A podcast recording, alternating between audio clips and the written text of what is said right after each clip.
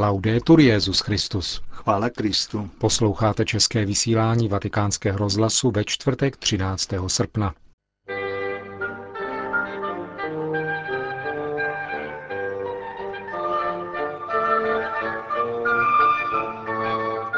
Maďarsko bude slavit tisícileté výročí založení diecéze pěti kostelí. Itálii hýbe spor o zařazení či vyřazení známky z náboženství na maturitní vysvědčení. Kardinál Tuorán v rozhovoru pro vatikánský rozhlas informuje o své právě skončené návštěvě v Japonsku. To a mnohé jiné uslyšíte v našem dnešním pořadu, ke kterému přejí příjemný poslech Josef Koláček a Milan Glázer. Zprávy vatikánského rozhlasu. Vatikán. Dnes byl zveřejněn list, který Benedikt XVI. napsal u příležitosti tisíciletého výročí založení maďarské diecéze Péč. Svatý otec ji adresoval kardinálu Christofu Šenbornovi, kterého jmenoval již v červnu svým zvláštním legátem na oslavách, které se budou konat v tomto městě na jihu Maďarska. Diecéze, kterou založil papež Sergius IV.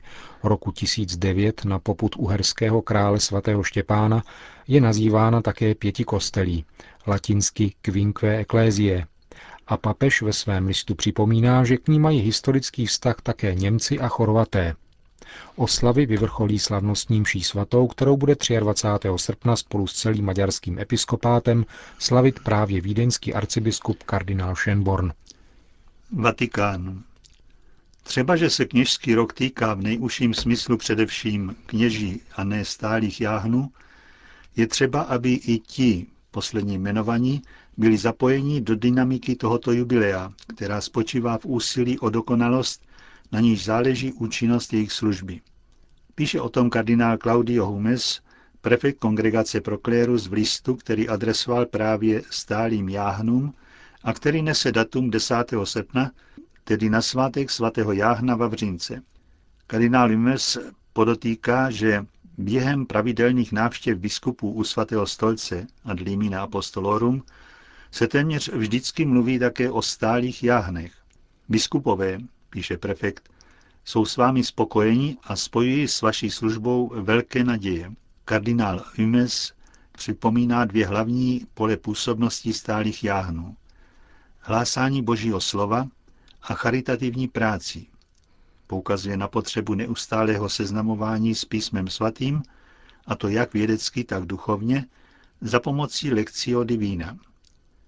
Připomíná také, že podle vzoru svatého Vavřínce se mají jáhni zvláštním způsobem věnovat chudým, kteří představují přirozené prostředí jejich služby. V závěru listu věnuje kardinál Lumes pozornost také manželkám stálých jáhnům, kterým děkuje za podporu a účast na této službě v církvi. Itálie. Opravdovou politickou bouři vyvolal v Itálii rozsudek římského administrativního soudu, kterým bylo ze seznamu známek na maturitním vysvědčení vyřazeno náboženství. Do té doby patřil tento předmět mezi nepovinné a velká většina studentů všech stupňů si jej vybírala mezi mnoha jinými volitelnými předměty, které mají vliv na průměrný prospěch. Námitku v té věci vyslovili ateistické, židovské, muslimské a protestantské organizace, které považovali za diskriminaci to, že jde výhradně o katolické náboženství.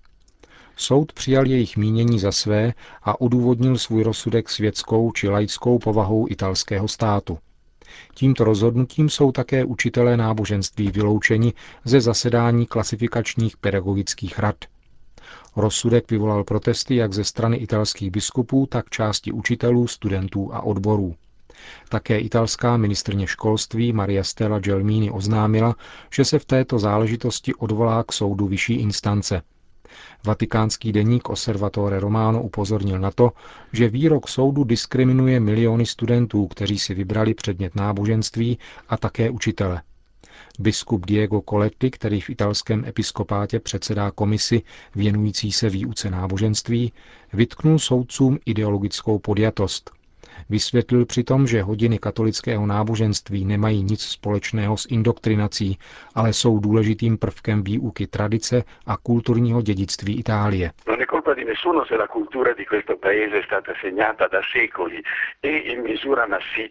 Není ničí vinou, že kultura této země se po staletí a v masovém měřítku vyznačuje přítomností katolického náboženství.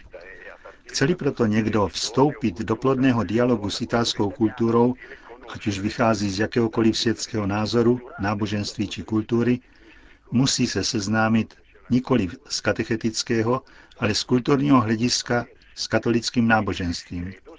A právě to je cílem výuky náboženství, přičemž je třeba zdůraznit, že existuje možnost se výuky nezúčastnit, pokud to někomu překáží v jeho vlastním náboženském přesvědčení.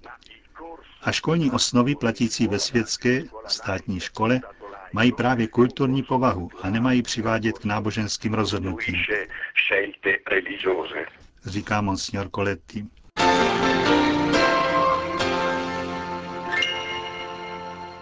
Větnam. Větnamští biskupové žádají vládu o dialog a spravedlivý zákon o půdě. Právě chybějící zákon o půdě je totiž příčinou sociálního napětí, které se projevilo pokojnými demonstracemi větnamských katolíků, žádajících vrácení neoprávněně zabaveného církevního pozemku. Reakcí na nepokoje bylo fyzické napadení a zranění několika větnamských kněží i věřících lajků příslušníky policie v civilu. To vyvolalo manifestace, kterých se účastnilo půl milionu katolíků. V článku publikovaném ve Věd Catholic News biskupové píší, že veřejné mínění bylo silně znepokojeno tím, že nedávné spory o majetek církve byly řešeny zásahem státu a neurvalou persekucí a vězněním katolíků. Ve svém listě poukazují na příčinu aktuálního sociálního neklidu, které se zmocňuje širokých vrstev obyvatelstva a zdaleka se netýká jen života katolické církve. Biskupové připomínají slova Benedikta XVI., že církev neusiluje o politickou moc, ale snaží se jen v duchu dialogu a úctivé spolupráce přispět k obecnému dobru. Větnamský zákon o půdě, píší tamnější biskupové, potřebuje novelizaci, kterou by bylo uznáno soukromé vlastnické právo, jak to vyžaduje Všeobecná deklarace lidských práv, podle níž každý jednotlivec má právo vlastnit individuálně nebo spolu s druhými soukromý majetek. A žádný jednotlivec nesmí být zbaven bezprávně svého soukromého vlastnictví. Jsme proto přesvědčeni, pokračují biskupové, že namísto toho, aby se každý případ jako doposud řešil jednotlivě, bude zapotřebí hledat souhrné řešení a přiznat jednotlivcům právo na vlastnictví půdy a majetku. Ve Větnamu patří podle zákona všechna půda lidu a stát je jednatelem. Tato enormní moc státu, kterou neomezuje žádná direktiva ani kontrolní orgány, píší biskupové, nevyhnutelně vede ke zneužívání moci těmi, kteří rozhodují o územních záležitostech. Problémem je proto zneužívání moci k osobním zájmům, zejména tehdy, kdy se půda stává ekonomickou hodnotou, jako je tomu právě v této době. Větnamští biskupové také poukázali na negativní roli médií, která místo, aby usilovala o vzájemné porozumění a jednotu, šíří na adresu katolíků jen pochybnosti a lži.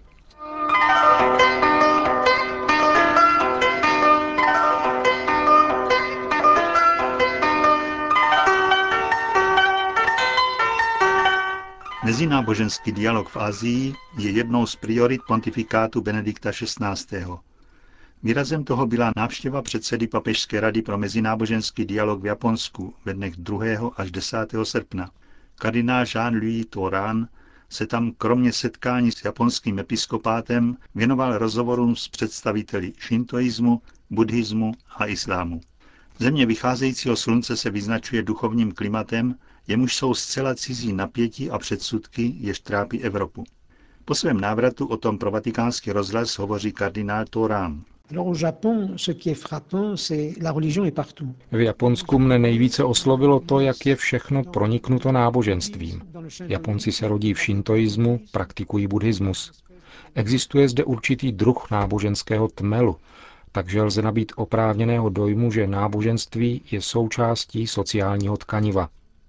Mene zasáhlo nejvíce, že Japonci v náboženství nehledají nějakou absolutní pravdu, ale spíše určitý druh sklidnění ve vztahu ke zkouškám, jež život přináší.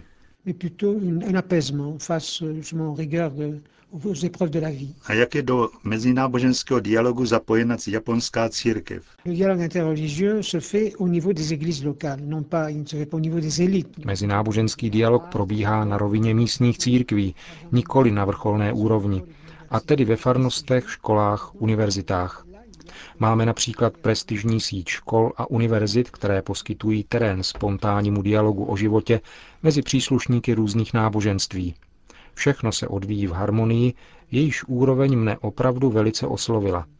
V této zemi jsou všichni vzdělaní, všichni se respektují. Existuje tu jakási filozofie harmonie, která tento vyrovnaný dialog usnadňuje. Existuje nějaká konkrétní iniciativa katolické církve v tomto směru? Došli jsme k tomu, že by bylo dobré, aby během roku byla jedna společná neděle věnovaná ve všech katolických farnostech modlitbám a rozhovorům zaměřeným k mezináboženskému dialogu. Japonský episkopát proto určil, aby určitou neděli během roku dostávali farnosti k dispozici jakousi osnovu, která by pomohla zaměřit kázání i modlitbu tímto směrem, aby každý věřící, který přijde na mši, mohl být osloven tímto tématem. Myslím, že by se tak mohl dát tomuto dialogu konkrétnější smysl a tím jej také prohloubit. V Japonsku jste se účastnil také vzpomínkových pětních aktů v Hirošimě a Nagasaki, tedy ve městech, která byla před více než 60 lety zničena atomovými bombami. Jaké dojmy jste si odnesl? Po návštěvě tamnějších muzeí jsem pocitoval jakoby stud za to, že patřím k tomuto lidstvu. To, co tam lze spatřit, je nevyslovitelné. Vidět, co je člověk schopen udělat. Je zde tedy tento dramatický aspekt. Z druhé strany je tu třeba říci, připomínejme si to. Proč? Abychom se v budoucnosti vyhnuli tomu, že by se stejné věci opakovaly. Co mne však zasáhlo nejvíce byla místa, která byla v 16. a 17. století dějištěm mučednictví tisíců našich bratří a sester. To mne opravdu dojalo. Je nepopiratelné, že kořeny japonské církve jsou zapuštěny v krvi mučedníků.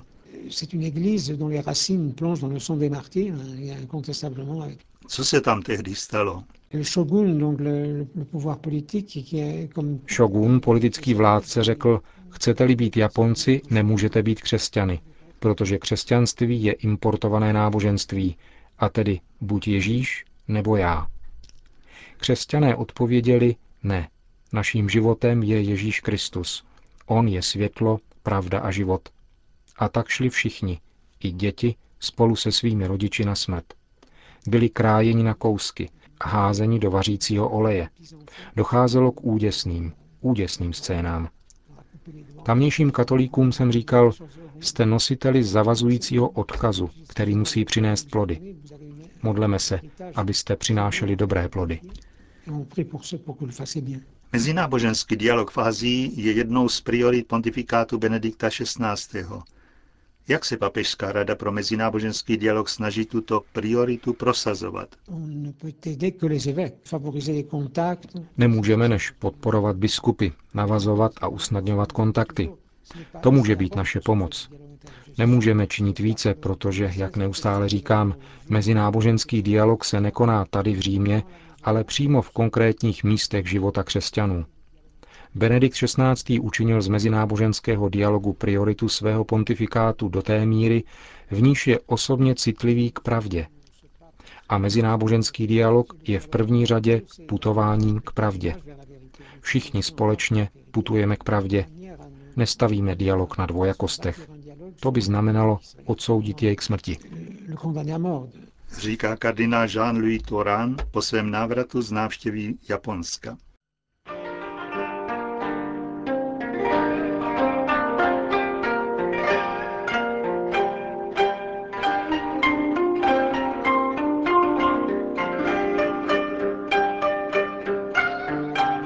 Končíme české vysílání vatikánského rozhlasu. Chvála Kristu. Laudetur Jezus Christus.